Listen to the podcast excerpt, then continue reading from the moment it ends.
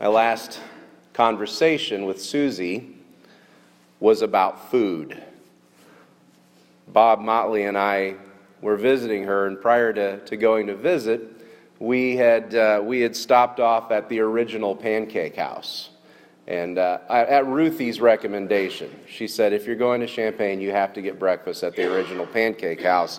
And as soon as I mentioned the original pancake house to Susie, her eyes lit up.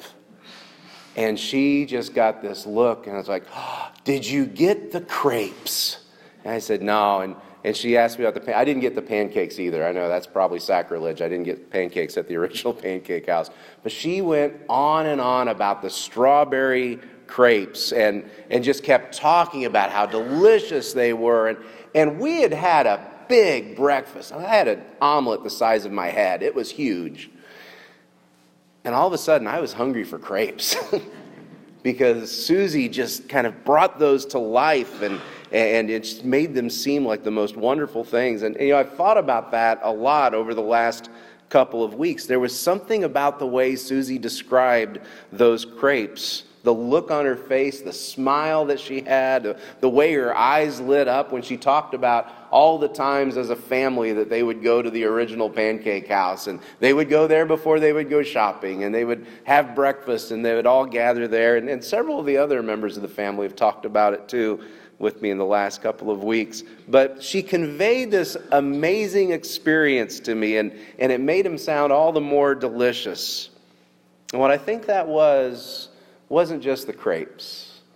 I think that was the joy that Susie lived her life with. I think that was the, the, the, moments that she enjoyed with family and with friends, the, the times that she just kind of threw herself into those experiences. We talked about a lot more than just food that day. We shared a lot. We cried a little.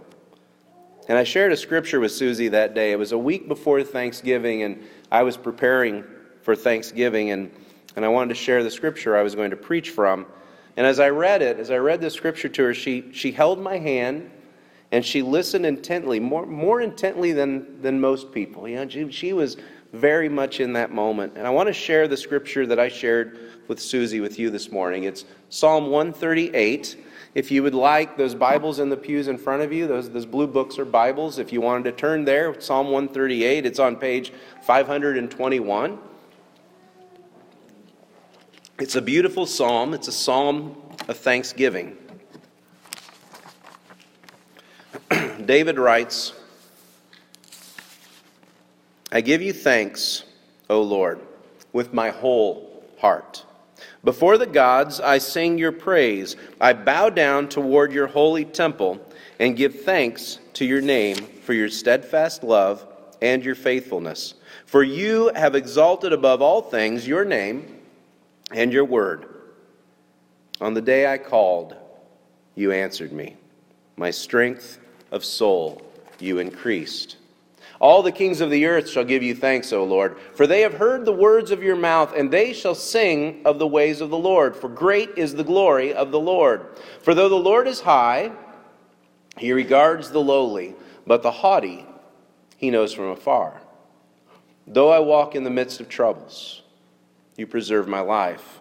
You stretch out your hand against the wrath of my enemies, and your right hand delivers me. The Lord will fulfill his purpose for me. Your steadfast love, O Lord, endures forever. Do not forsake the work of your hands. As she was laying there in that hospital bed, that psalm really spoke to Susie and in a way very similar to the way her eyes lit up when we talked about the crepes.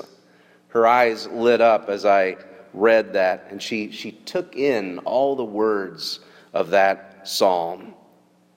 And I think God had a lot to say to her through that psalm, and I think He has a lot to say to us as well.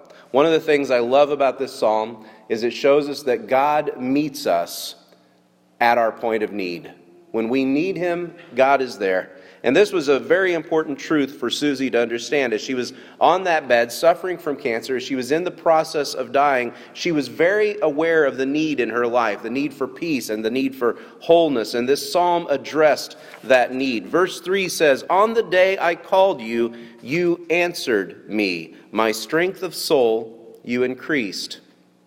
On the day I called you.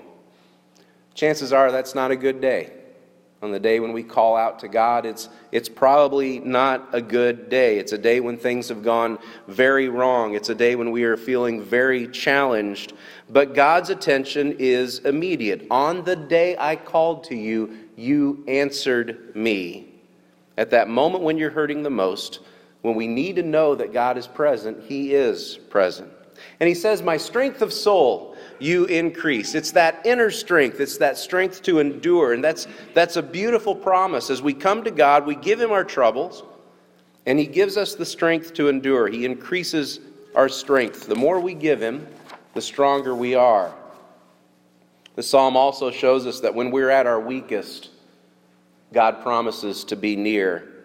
Verses 4 through 7 continue on and says, For the kings of the earth, shall give you thanks, O Lord, for they have heard the words of your mouth, and they shall sing of the ways of the Lord. For great is the glory of the Lord. For though the Lord is high, he regards the lowly, but the haughty he knows from afar. You know, there are those who, in their pride and their haughtiness, they won't cry out to God. They won't turn to God for help. They won't seek his presence. This psalm tells us that those, the, the haughty, he knows them from afar. There is no promise of God's presence for them. But for those who are hurting, for those who are troubled, for those who admit their weakness and are aware of their weakness, God is there. Now, if there was anything that Susie was proud of, it was her grandkids. if there was anything that she really took pride in, it was, it was her grandkids. And so, this being the Thanksgiving season, I asked the grandkids, What were you thankful for for grandma, excuse me, for Mimi? What, what was it that you were thankful for? Ben said she was, he was thankful for her great cooking. You're not the only one to mention the great cooking. And like many of the grandkids, he talked about how she read to them and would read with them. Cole talked about going to the park and going to Dairy Queen, where apparently you can get an M&M Blizzard made with chocolate ice cream. I did not know that was a possibility, and I will be going soon. I was told Alex is a lot like Susie. And Alex enjoyed sewing with her and made pajamas with her and enjoyed long visits with her. Brock said she came to all of his games and, and they also painted. I said, Did you paint a room? He said, No, we painted pictures. I was amazed to hear that. Jackie talks about how she would try to scare Grandma, but she didn't scare. but she would jump anyway. And there was the noise she made whenever anyone sneezed. I'm not going to make that right now. She made a noise when anyone sneezed. Hallie talks about trips to Rockome Garden, buggy rides, and also she came to all the games. Caden talked also about the hay rides. Jillian talked about shopping and arguing with Grandma. Sounds like a lot of fun. Jacob would get six books, always six books, not five, not seven, always six, and go sit on her lap. Asher and Mimi like to play in the water, and they also like to read. And Brody liked going to the zoo, to the water parks, to the museums, to, the, uh, to Washington, D.C., the, the trip there, baking, and playing in the sandbox with Grandma. And those were great responses. And I also asked the kids if they had any thoughts. Melinda had a beautiful thought. Her thought was, You were there with me when I took my first breath, and I was there with you when you took your last. It's wonderful. Greg was thankful for the yard work and the gardening they got to do together and that she always stood behind him. It's a wonderful thing. Yeah, David went through that accident earlier this year, and, and that was just a, an awful time, a time of recovery. But David was able to see that it was a godsend because, because of the accident, they got to spend more time together. Even if they kind of got lost together a little bit here and there, they were able to spend a lot of time together.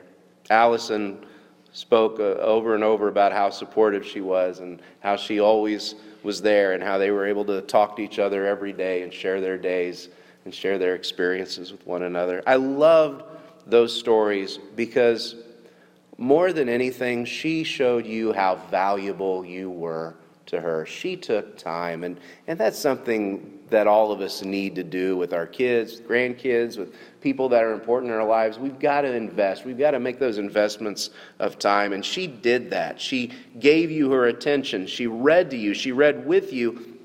And because of that time that she took, you knew that she loved you. Verse 6 says, For though the Lord is high, he regards the lowly. And she modeled that for you. She modeled the love of God for you and showed you that you're never too small, you're never too young, and you're never even too broken. That God doesn't stand near you, that He doesn't give His attention to you. One other thing that, that this psalm addressed that I, I saw in Susie, I hope we can see also, is that nothing can stop God's purpose in our lives. Nothing can stop His purpose in our lives. And I hope to never forget Susie's reaction when I read this psalm to her. And I came to the last verse, I came to verse 8. The Lord will fulfill his purpose for me. Your steadfast love, O Lord, endures forever. Do not forsake the work of your hands. And Susie was laying there holding my hand as I read that scripture to her. And she stopped and her eyes narrowed and she said, Read that again. And so I read that scripture again. The Lord will fulfill his purpose for me. She was very intent on that. I think I had to read it a couple more times. And all of a sudden, she smiled and she said, I like that. And I said, You know, I like it too. And I said, Susie, that statement right there, the Lord will fulfill his purpose for me. That statement trumps everything. That statement trumps cancer. Cancer cannot stop God from fulfilling his purpose in you. It stops everything, everything that cripples us, everything that stops us in our track, the, the depression that we struggle with, the anxiety that we struggle with. Nothing can trump that statement. And that's not just true of Susie, that's true for us. No diagnosis, no defeat, no loss of job or family, no depression, no anxiety can stop God's purpose in your life. The Lord will fulfill his purpose for me. Your steadfast love, O Lord, endures forever. Do not forsake the work of your hands. You are the work of his hands. You are the, the work of his hands, and he has promised he will not forsake you. My last question for Susie that day was Are you at peace? I almost always ask that question when I'm in that kind of a visit, when I'm in that moment. Are you at peace? And she smiled and she said, Yes. And she said, But I'm not ready to give up yet. And I said, You shouldn't give up. Don't, don't ever give up. But what I wanted Susie to see is that there is a hope in Christ. There is a hope that goes beyond healing. There is a hope that goes beyond physical wholeness. There is a hope that carries us into the next world. There's a hope that carries us home. That, that gives us peace. And so, my question for you today are you at peace?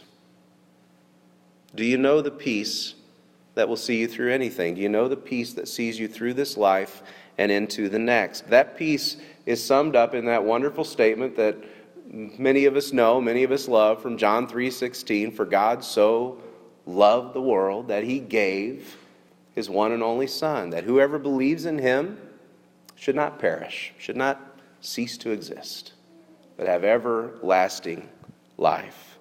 Cancer causes us to perish.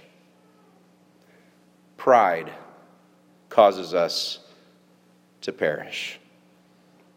Our pains can cause us to perish. Our troubles can cause us to perish if we don't give those over to God. The promise of God is a Savior who gave His life for us so that we could know His presence, we could know His love, and so that we could have hope. Let's pray.